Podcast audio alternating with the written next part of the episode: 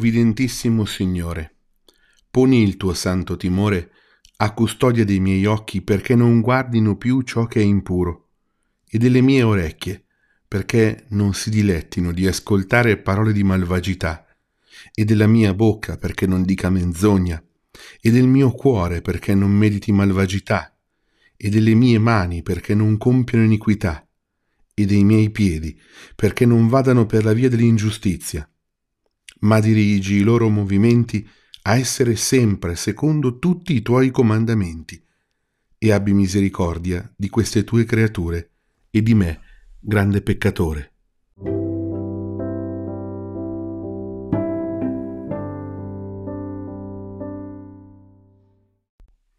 Abbiamo ascoltato la strofa 9 eh, della preghiera Con fede ti confesso di Nerses Snorali questa preghiera in 24 strofe.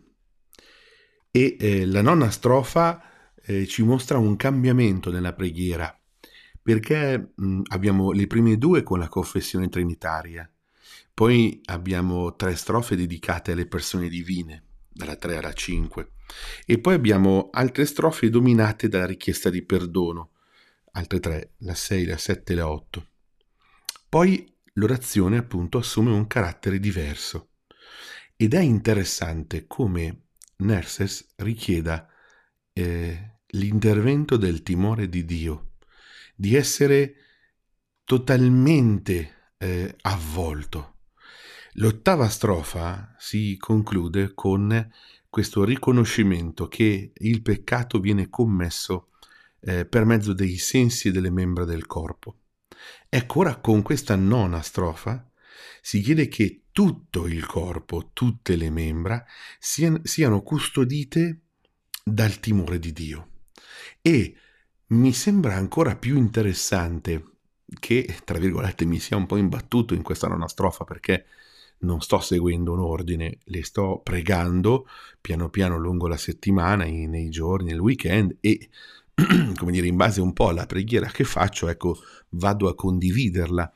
E la casualità, o forse potremmo dire la provvidenza, ha voluto che mi imbattessi in questa nona strofa dove la richiesta è appunto quella di tutto il corpo, quando, quando questa domenica ci ha fatto posare l'attenzione sulla risurrezione di Lazzaro, su Gesù che chiama dalla, dal sepolcro Lazzaro.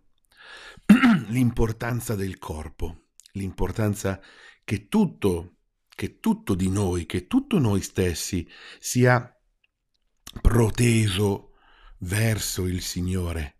Non basta soltanto la mente, non basta l'anima, non basta il cuore, ma è tutto il corpo, è tutto il corpo. E la strofa numero 9 che abbiamo eh, ascoltato proprio eh, adesso, dice proprio questo, no? Eh, gli occhi, le orecchie, la bocca, il cuore, le mani, i piedi, tutto, tutto di noi stessi deve essere proteso e deve essere, ehm, deve essere avvolto, custodito da questo atteggiamento di timore di Dio. È interessantissimo, è davvero bello. E Nerses usa questa parola ehm, che è provvidentissimo, che è assente nella Bibbia armena, ma che ehm, in qualche modo è un termine che viene usato invece, ehm, per esempio, da Gregorio di Narek, che vuole, vuole dire ehm, sollecitudine, vuol dire attenzione, vuol dire eh, cura, appunto, ecco. Allora anche noi ci mettiamo in preghiera e andiamo a guardare qualche altra caratteristica di questa nonna strofa con questo atteggiamento, quello del timore di Dio.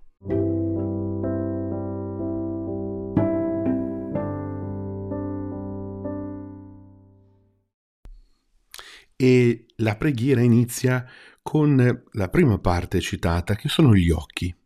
L'occhio per gli antichi era la fonte della conoscenza, in quanto eh, finestra aperta sulla realtà.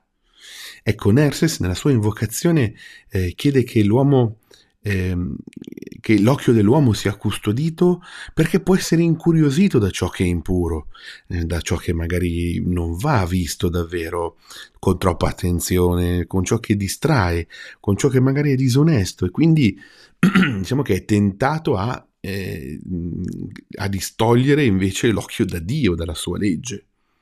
Poi seguono le orecchie orecchie che non devono essere accarezzate da parole di malvagità.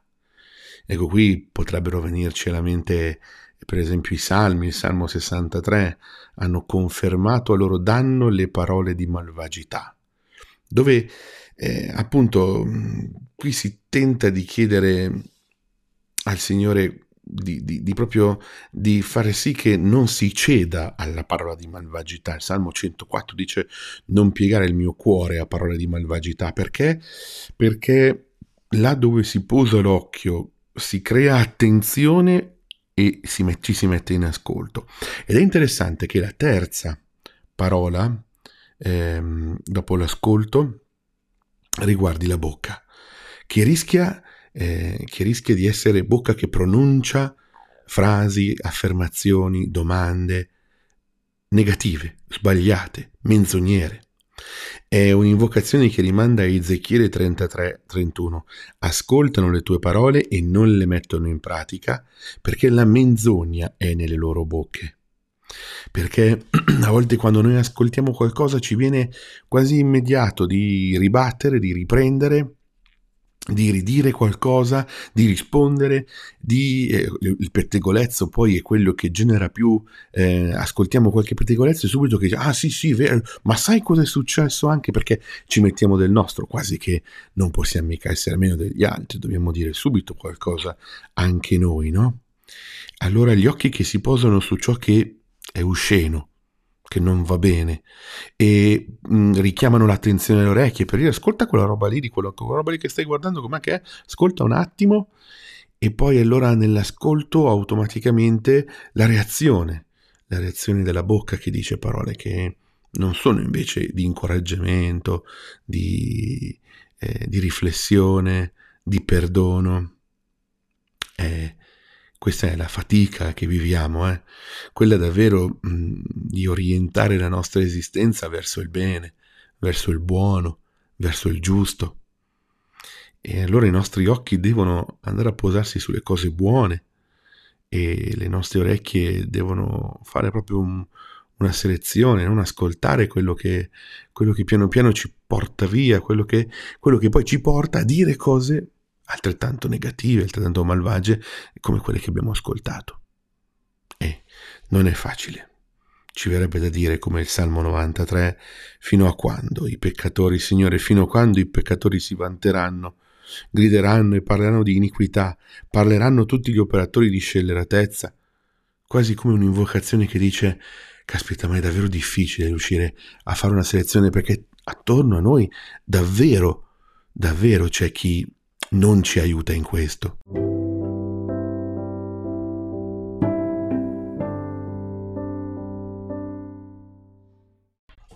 Le ultime membra del corpo a essere ricordate sono i piedi, piedi che percorrono una via che dice la scelta etica, morale, e quindi che dicono il comportamento, lo stile morale, no?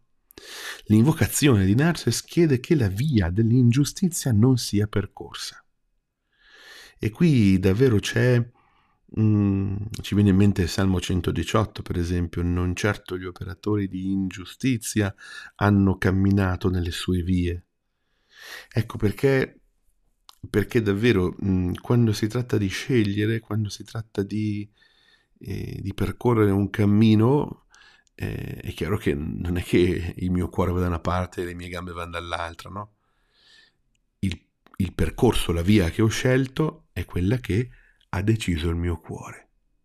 Ecco che allora eh, i piedi non sono gli ultimi a essere considerati perché sono poco importanti, ma perché dicono in fondo alla fine qual è la scelta vera.